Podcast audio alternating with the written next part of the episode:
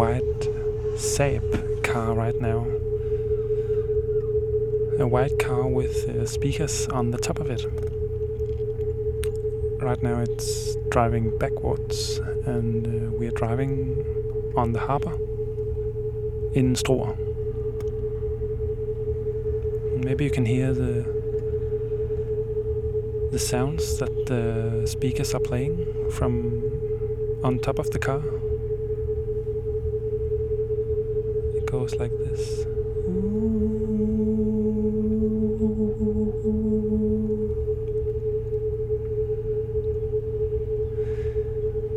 And I'm sitting on the back seat of the car, and in front of the in front of me is Amber Amber Meulenijzer. How was that pronunciation, Amber? You say uh, Meulenijzer, but I, I like the way you said it, Meulenijzer. Meulenijzer.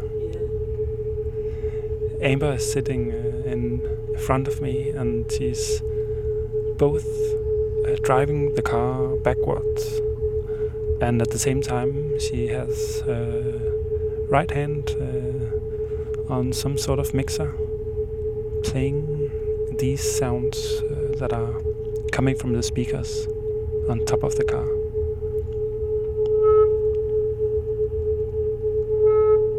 Let's just listen for a moment.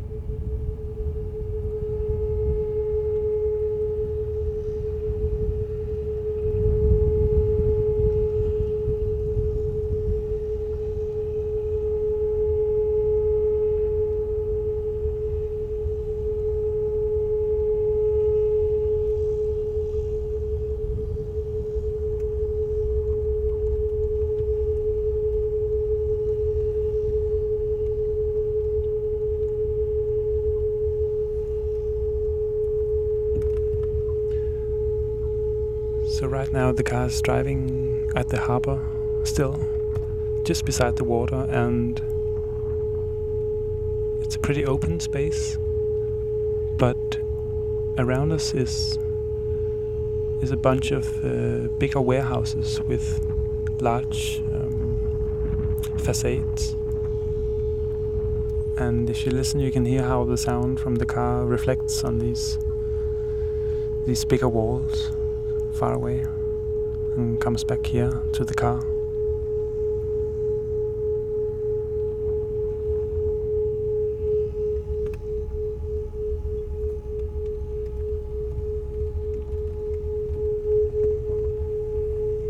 There are not very many people.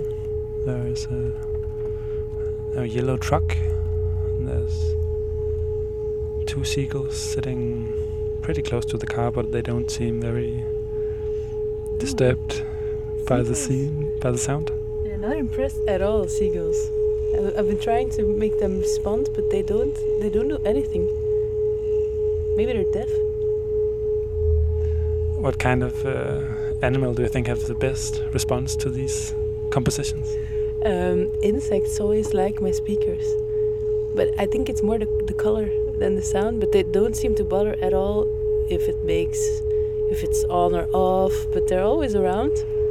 So I guess insects are maybe like the best non-human audience for these kinds of sounds. Or maybe fish, water creatures. Hmm. And uh, this is What we're doing now is sort of a test drive, because the next days, uh, Amber, you will you will make some car drives uh, doing Struer tracks, which uh, which will happen like throughout the week. And uh, could you maybe uh, try to say a few words about what what, what will happen on these drives? Um, so I'm playing. I'm driving really slow through uh, the city and through this part of the harbor, and what I'm trying to do is uh, with this mix of sine waves, which are based around one frequency with very little differences, I'm trying to search for these reflections and these little acoustic things that happen, these different tones, the whooshes, the environmental sound that interacts with the um, with the, with the beating tones and with the with the acoustic effects these sine waves create.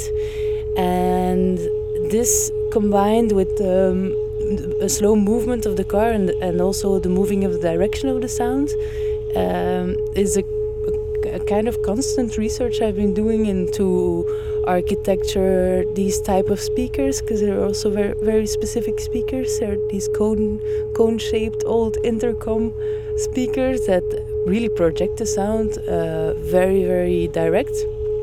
It looks like the kind of same speakers you would have on uh, on top of a, like a propaganda car or commercial car, something blowing some information out to uh, to some audience.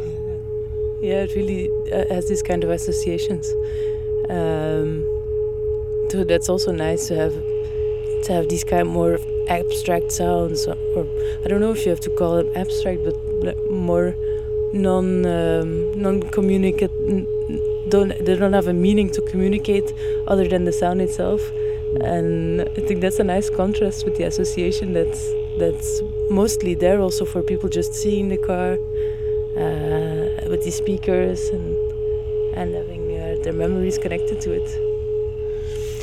um, I can I can maybe add that in front of you, uh, just um over the different knobs and stuff on the car, there's uh, this long piece of uh, tape or paper with uh, small uh, things written on it. W- what is that, Amber?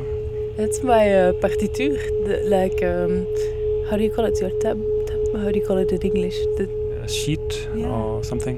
The sheet music I made for, uh, for Struer. Um, and it's basically the all the faders, which are, every fader is one frequency. Um, it's all the numbers of the faders that I move up and down uh, during the composition. But it's just the numbers, there's no time co- coding. Uh, it's just linked to the place, and the pace of the of the partiture or of the composition is um, is uh, defined along the way, actually. It's ju- it's it's something I, I don't like to really time. I, I always try to do it in the beginning, but then and when you're doing it, you really have to let go and just, uh, yeah, just have certain marks. But for the rest of the, the tempo and the timing is kind of fluid. Where are we on the on the partitura now? Now, um, let me see. I think we're we just passed warehouse, and the loud beams I sent earlier were number six here.